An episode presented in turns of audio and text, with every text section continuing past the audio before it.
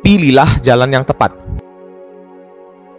Beberapa waktu yang lalu saat saya sedang berada di kota Bandung, Jawa Barat, untuk waktu lebih kurang dua bulan, saya menjadi terbiasa dengan istilah jalan tikus yang sering digunakan oleh teman-teman saya ataupun ketika saya sedang menaiki transportasi online.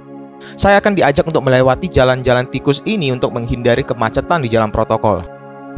Katanya mereka harus bisa menghafal jalan-jalan tikus ini yang biasanya akan melewati daerah perumahan agar tidak perlu berlama-lama mengantri di jalan besar.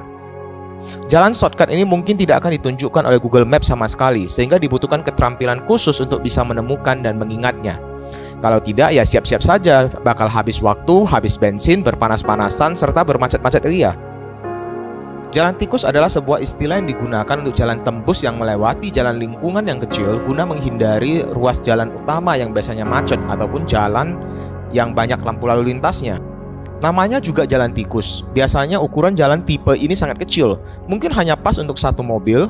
Belum lagi biasanya kualitas jalan tikus ini juga tidak terlalu mulus, banyak polisi tidur.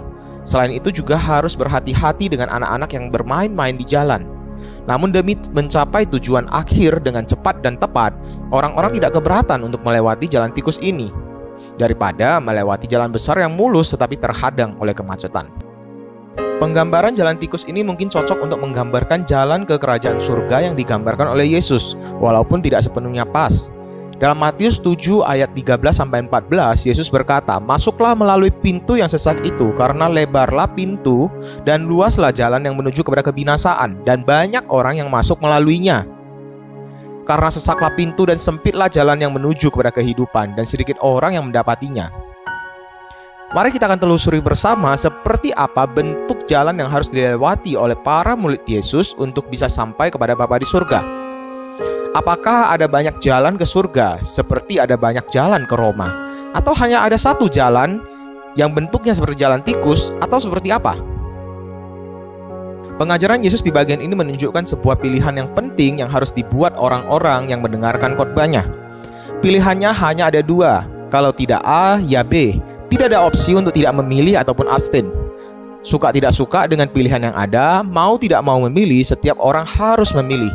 Pilihan ini harus diambil dengan pertimbangan yang sangat matang karena berkaitan dengan masa depan dari setiap orang di dalam kondisi kekekalan. Inilah suatu realita baru yang akan dihadapi oleh semua manusia setelah kematiannya, surga ataupun neraka. Dua pilihan ini memiliki perbedaan yang sangat kontras. Yesus menunjukkan gambaran yang sudah biasa dilihat dan dialami oleh pendengarnya, pintu dan jalan. Pilihan yang satu menyediakan pintu yang lebar dengan jalan yang luas, tetapi ujungnya adalah kebinasaan. Kebinasaan di sini bukan berarti hilang tidak tahu ke mana, tetapi adalah kehilangan dari damai sejahtera Allah, karena orang-orang yang berada di dalam kebinasaan ini akan terus-menerus berada dalam penghukuman kekal, yaitu api yang menyala-nyala dan tidak pernah akan padam. Sayangnya, banyak orang yang memilih untuk memasuki dan melewati pintu dan jalan yang luas ini. Pilihan yang kedua adalah pintu yang sesak dengan jalan yang sempit, tetapi menuju kepada kehidupan. Orang-orang ini akan hidup selama-lamanya dalam suatu keadaan yang penuh dengan sukacita, dipenuhi dengan damai sejahtera Allah, karena mereka akan tinggal bersama-sama dengan Bapa di surga. Sayangnya peminat dari pintu yang sesak dan jalan yang sempit ini tidak banyak, Pilihannya amat berbeda bukan? Sehingga sebenarnya tidak sulit untuk memilih bukan? Mau pilihan A atau pilihan B? Pintu yang A atau pintu yang B? Jalan yang A atau jalan yang B? Pintu dan jalan yang luas ini mudah untuk ditemukan. Semua orang juga senang melewati pintu yang lebar dan jalan yang luas. Seperti ketika kita berkendaraan, jika jalan utama tidak macet, tidak mungkin bukan kita akan sengaja memilih jalan tikus untuk dilewati. Segala kenyamanan dan kenikmatan bisa dirasakan di jalan yang luas ini. Semuanya terlihat gampang, menarik untuk dijalankan karena tidak berisi banyak perintah, peraturan, larangan. Penuh dengan kebebasan dan kelegaan karena semua bisa dilakukan sesuka hati aku. Dosa-dosa diperbolehkan, urusan moral bukan hal yang utama. Kebenaran bisa ditentukan semau diriku saja. Hidupku adalah hidupku, hidupmu ya hidupmu. Tidak perlu repot-repot menjalankan banyak latihan kerohanian yang melelahkan. Tidak perlu sibuk-sibuk membaca Alkitab setiap hari. Tidak perlu menyangkal diri memikul salib. Yang penting saya hidupnya baik dan tidak merugikan orang lain. Tentunya tidak mengherankan jika jalan yang lebar ini peminatnya sangat banyak. Ternyata pengajaran Yesus di sini bukan hanya merujuk kepada mereka yang tidak mengenal Allah dan tidak mau percaya kepada Allah yang memilih jalan yang lebar ini. Mereka yang notabene-nya beragama dan berpuas diri dengan berbagai praktik keagamaan yang terlihat kudus, terlihat saleh di hadapan manusia tetapi tidak berkenan di hadapan Allah, orang-orang munafik itu ternyata berada di jalan yang luas ini. Semua kebahagiaan ditawarkan dari jalan yang terlihat mudah ini hanya terlihat indah pada sementara waktu.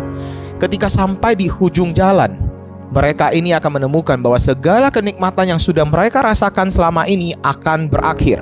Api penghukuman yang menyala-nyala segera menyambut mereka di ujung jalan ini. Pintu yang satu lagi memang kecil. Selain itu jalannya juga sempit karena memang hanya ada satu jalan kebenaran dan hidup yaitu Yesus Kristus. Yesuslah pintu yang sesak itu, tapi pintu ini akan mengantarkan domba-domba masuk kepada padang rumput yang hijau. Kata sempit dalam bahasa asli Alkitab berasal dari kata yang bermakna mengerang, yaitu berada dalam kondisi di bawah tekanan. Kondisi jalan ini dipenuhi dengan pembatasan, kesulitan, dan tekanan. Jalan ini bukan merupakan jalan yang mudah untuk dilalui, pintu ini juga sulit ditemukan karena hanya ada satu, berukuran kecil pula. Sering diabaikan oleh orang ramai. Namun ternyata ujung jalan ini membawa kepada sukacita yang luar biasa karena kita dapat tinggal dengan Bapa di surga. Pintu yang kecil ini hanya diperuntukkan bagi orang-orang yang mau masuk secara pribadi. Di sini Yesus meluruskan pengajaran Taurat yang telah disalahpahami oleh orang Yahudi. Memang Allah memilih mereka sebagai umat pilihan, tetapi keselamatan berbicara tentang urusan pribadi setiap individu.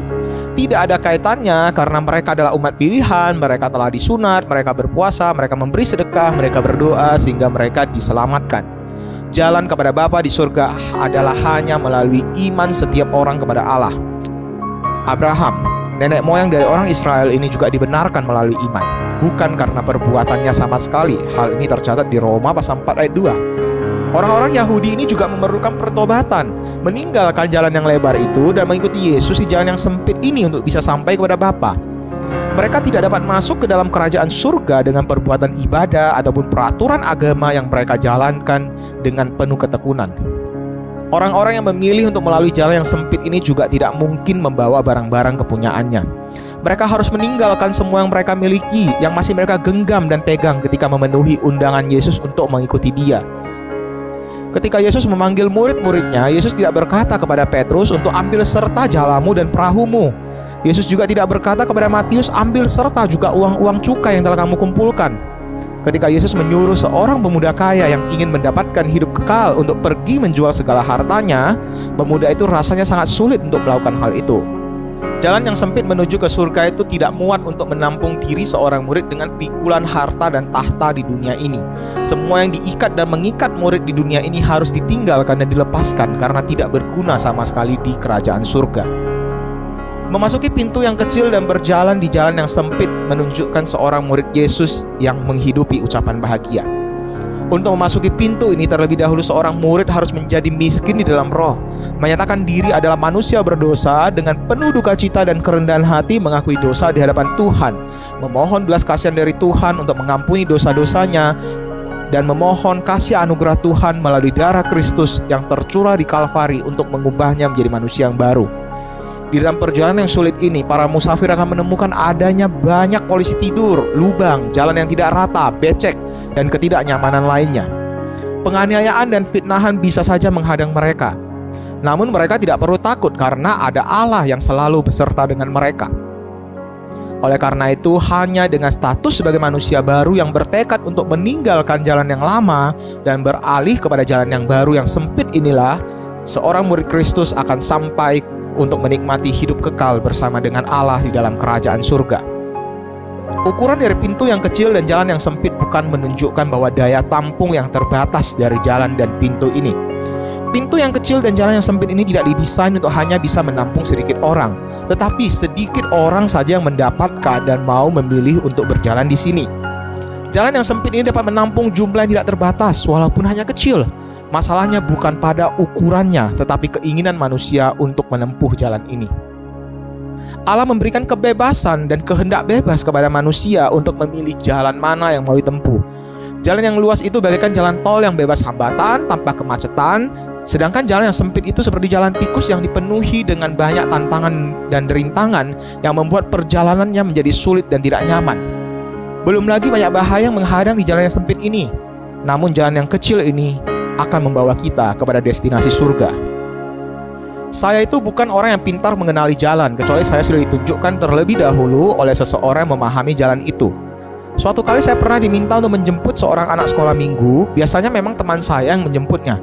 Namun kali ini karena teman saya berhalangan, saya diminta untuk menggantikannya. Saya hanya diberi petunjuk secara lisan sebelum berangkat.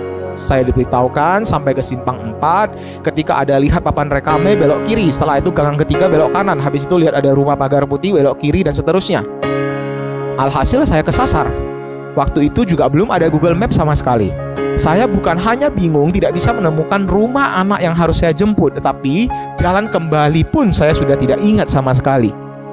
Bukankah sebenarnya kita juga tidak tahu jalan ke surga? Tidak ada Google Map yang bisa membantu kita ke surga. Satu-satunya yang harus kita ikuti adalah Dia yang datang dari surga untuk menunjukkan jalan itu. Dialah Yesus Kristus, Sang Jalan, Kebenaran, dan Hidup. Jika teman saya itu telah menunjukkan kepada saya jalan ke rumah anak yang harus dijemput itu pada minggu-minggu sebelumnya, saya mungkin tidak akan kesasar. Yesus tahu kalau kita sekalian telah tersesat dan tidak tahu jalan ke surga. Oleh karena itu Yesus datang sendiri untuk mencari kita yang hilang dan menunjukkan kepada kita jalan untuk menuju kepada rumah Bapa di surga. Pilihannya sekarang ada pada diri kita sendiri. Maukah kita memilih pintu yang sesak dan jalan yang sempit itu? Karena hanya jalan itulah jalan yang akan mengantarkan kita kepada kehidupan kekal bersama dengan Bapa di surga. Tidak ada jalan lain selain jalan itu. Jangan salah pilih karena penyesalan selalu datang belakangan. Kiranya Tuhan menolong kita memilih jalan yang tepat.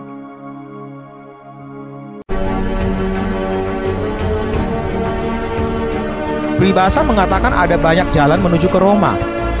Ada pula banyak jalan tikus untuk bisa sampai tujuan tanpa bermacet-macet ria. Namun hanya ada satu jalan menuju ke kerajaan surga, yaitu melalui Yesus yang adalah jalan, kebenaran, dan hidup yang dapat dipercaya.